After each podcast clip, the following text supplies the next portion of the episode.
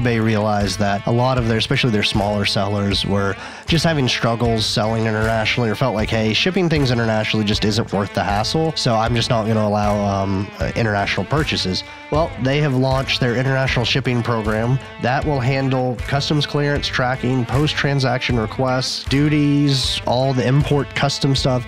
Does it all for you at no extra cost.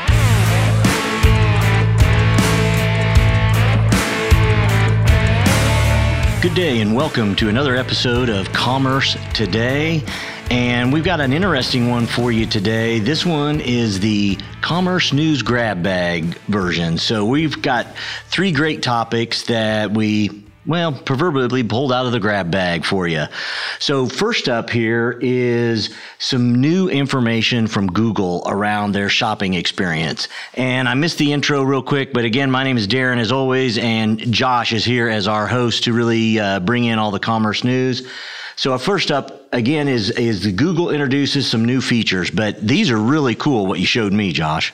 Yeah, so Google has rolled out uh, a whole whole new and improved shopping experience. Um, you can go in, you search for something on Google, you, you hit that shopping button, and it's almost like you're on a completely different site now, where you get um, not only just some interesting views of um, products, including they're not there yet, but they're going to have uh, 360 degree product photos coming pretty soon on a lot of these products, but also just some incredible tools. It's a it's a much more visual experience, which is hard to describe on a podcast, but uh, they, have even applied a little bit of um, machine learning here. You can actually scroll down in a lot of your searches, and there's a section it's added called Top Features Based on Reviews. So I did a search. Um, it's kind of funny. Me and Darren both did kind of some sample searches, and uh, uh, in both cases, I was looking at some Reeboks. Darren was looking at some shorts, and um, it, will give you four different products in a row, and it will identify what the top feature is for each of those products based on reviews. Well, the, the kind of funny commonality for, for both me and Darren is that, it, you know, some of them it said, hey, this is very, the most comfortable one. Okay, cool. Uh, some of them then said, this is the most attractive option. And the most attractive option for Darren, it was camouflaged, interesting utility cargo shorts. And for me, it is a bright orange sneaker. So I am not sure exactly where Google is getting their review data to say these are the most attractive options. But yeah, uh, I, I would question that for sure. Um, but the other thing, uh, because there's some, some, good things in here, I don't want to just beat up on Google, um, although they're big, they can take it. Um, it. They've added even more things to surface local, local inventory and surface it in really a really cool visual way. You can go and you can say, hey, only show me items that are available nearby. It then breaks it out into a per store view, gives you the information of that store, including highlighting their omni channel pickup options. So you can see do they offer curbside pickup, in store pickup. Then you get a visual view of all of the matching products that are in stock in that store. Um, and I, I, I want to use this as a chance just to remind everybody that's listening you can submit your product feeds to Google for free. Yes, there is a paid advertising section in this, but the vast majority of this is coming from free data feed submissions. Um, either just your product data feed if you're a pure play online only retailer, or if you're an omnichannel retailer, your per store inventory feed as well. Again, you can submit those to Google for free if you have the right data and your feed is accepted, you keep the data very clean and accurate. Um, I think you can drive substantial sales with this.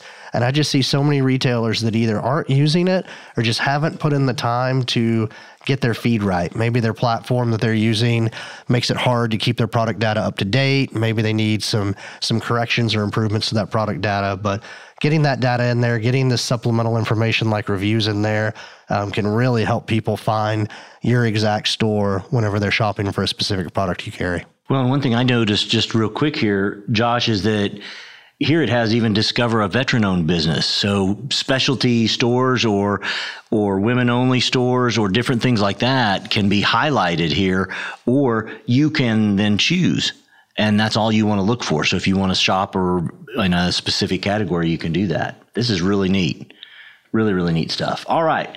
So that's uh, that's the first one out of our uh, out of our grab bag of fun. The second one uh, comes to us from about Amazon and some interesting things they're doing in the in the world of shipping. So tell us about that. Uh, so you're going to make me try to pronounce it first. Okay. No, yes. So Amazon um, yet again, it has found a way to disrupt shipping. Um, I know we're all surprised by that, but uh, this time it's not airplanes or their own trucks or anything like that. This time it's an acquisition. They acquired a company, uh, V E E Q O, Vico, Vigo, V something. So I think it's I think I think it's Vico. Vico. Vico. Vico. Yeah, yeah. We'll call something him like that. Um, apologies, Veeqo team, if we are mispronouncing that. So Amazon bought Veeqo. What is Veeqo? Uh, it's a system that allows you to tie in your um, your order sources, basically. So Amazon, eBay, Etsy, your uh, your web platform, all those things. Your orders feed into it, and it allows you to print your shipping labels. Like a lot of these services, it has some intelligence where you can tell it, "Hey, this order needs to arrive in seven days. What's the cheapest way to get it there in seven days?"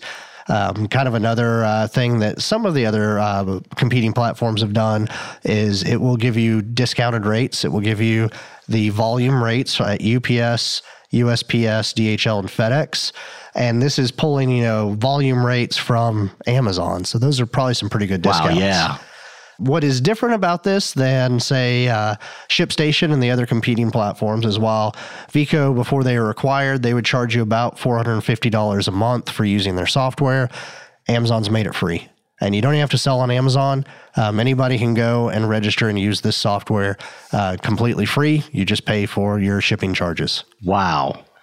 Wow, that really disrupts a whole section of of of shipping anyway, of that whole uh, piece of the commerce puzzle for sure. Oh, definitely. And I think you're going to say at first a, a whole sector of society. And I mean, these days, the sheer number of Amazon, UPS, USPS, and FedEx trucks I see on the roads, It is, yes. it is society pretty much. So, It is. Well, all right. That's uh, two out of three. So let's uh, let's move to our third uh, third topic, and this one's uh, this one's about eBay.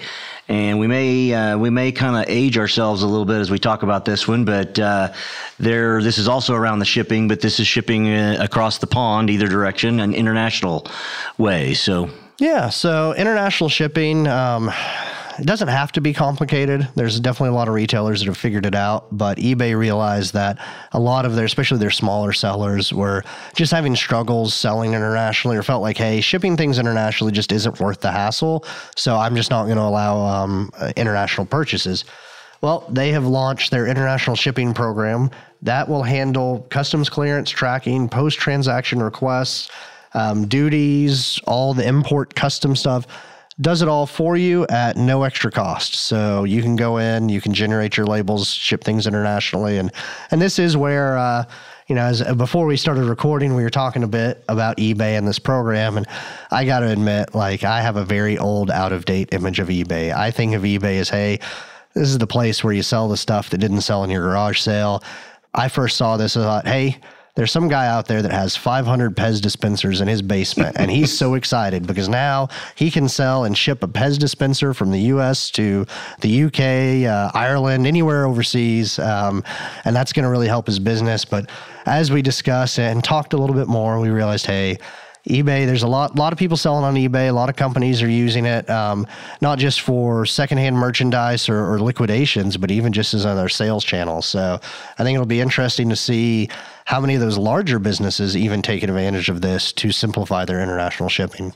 Well, I know the little bit that I've ever done on eBay, it, I've purposefully said I won't sell over overseas just because I didn't want to have to mess with any of the any of the challenges. So this could this could definitely open some things up. So Wow, that was a very fun grab bag, Josh. Thanks for for sharing some uh, some neat ideas. And for those out there, as always, uh, welcome you to hit the like button and subscribe to our uh, to our podcast. As well as if you have any comments, please feel free to share them. We love to uh, be able to comment on those and see where we can help out. And as always, have a uh, great rest of your day. And we uh, we're excited to have you as part of Commerce Today.